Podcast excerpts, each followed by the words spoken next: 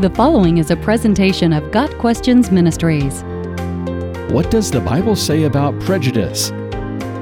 Broadly speaking, prejudice is preferential bias, and it can be either favorable or unfavorable. But the term prejudice most often refers to a negative opinion, not based on fact or experience, formed without just grounds or sufficient knowledge. Prejudice targets groups or types of people rather than responding to people as individuals. Prejudice is usually expressed as unreasonable and hostile feelings, opinions, or attitudes toward ethnic, racial, social, or religious groups. Prejudice has been a significant part of religious history, with some even defending acts of prejudice in the name of Christianity. It's good to look at what the Bible says about prejudice. Humans have a natural tendency to show prejudice toward anyone who's different. Both Old and New Testaments were written during times of human history when racial, national, and sexual prejudice was expected. Women were treated as property, and the enslavement of other nationalities was common. When God gave Moses the law for Israel, he incorporated moral and ethical standards that were unheard of in that barbaric day. God decreed that his people would be different from the violent and godless nations around them. Part of that difference would be in the way they were to treat others. Foreigners among them were to be treated as their own brothers, eliminating prejudice from their ranks.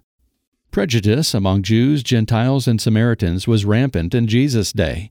Jews hated Samaritans and considered Gentiles unclean. Jesus transcended the prejudice by placing particular emphasis on a Gentile man's faith and the kindness of a Samaritan. God had chosen the nation of Israel, through whom he would send his Messiah, and the Jews were proud of their heritage. When the church began, the first Jewish converts to Christianity believed God's salvation belonged solely to them but as non Jews began to respond in faith to the gospel, the ingrained Jewish prejudice led quickly to discord and controversy within the church. God gave the Apostle Peter a vision to teach him that God is not prejudiced and will not tolerate prejudice in his people. Because of what God revealed to him, Peter said, I now realize how true it is that God does not show favoritism, but accepts from every nation the one who fears him and does what is right. Acts 10, verses 34 and 35.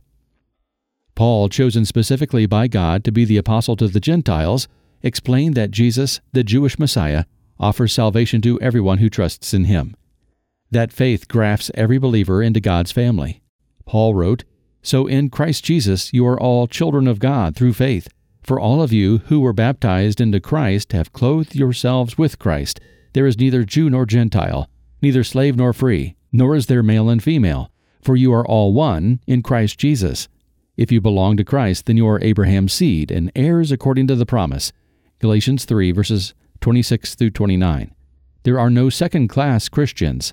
Faith in Christ is the great equalizer, eradicating any foundation for prejudice. The historical accounts of fighting and bloodshed in the name of Christ, Protestants killing Catholics, and Catholics killing Protestants, look nothing like the Christianity of the New Testament.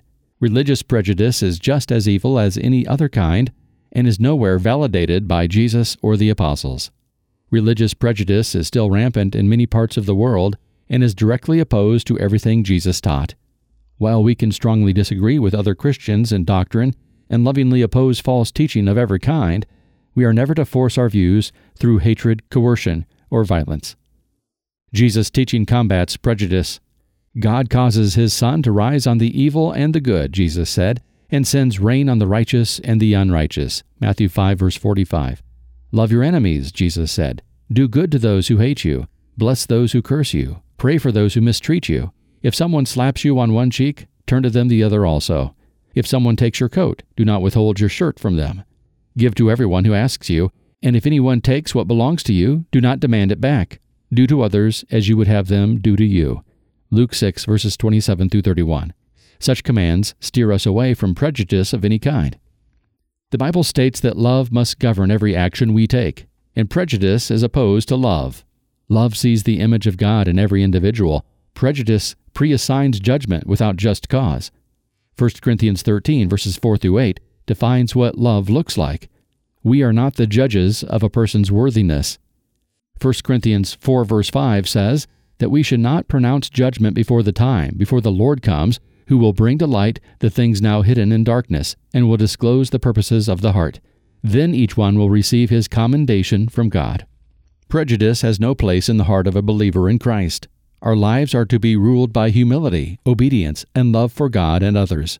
Prejudice violates all three. To be prejudiced means we consider ourselves better than someone else, which is pride. It means we are directly disobeying Jesus' command to treat others as we would want to be treated. And it means that we are not fully loving God, since we are unwilling to love people created in His image. Due to our fallen human natures, we all struggle with some form of prejudice. We should be quick to recognize it as sin and ask the Lord to rid us of it. When we are willing to see our prejudice as God sees it, we can repent of it and seek His help in changing it. Got Questions Ministry seeks to glorify the Lord Jesus Christ by providing biblical answers to today's questions. Online at GotQuestions.org.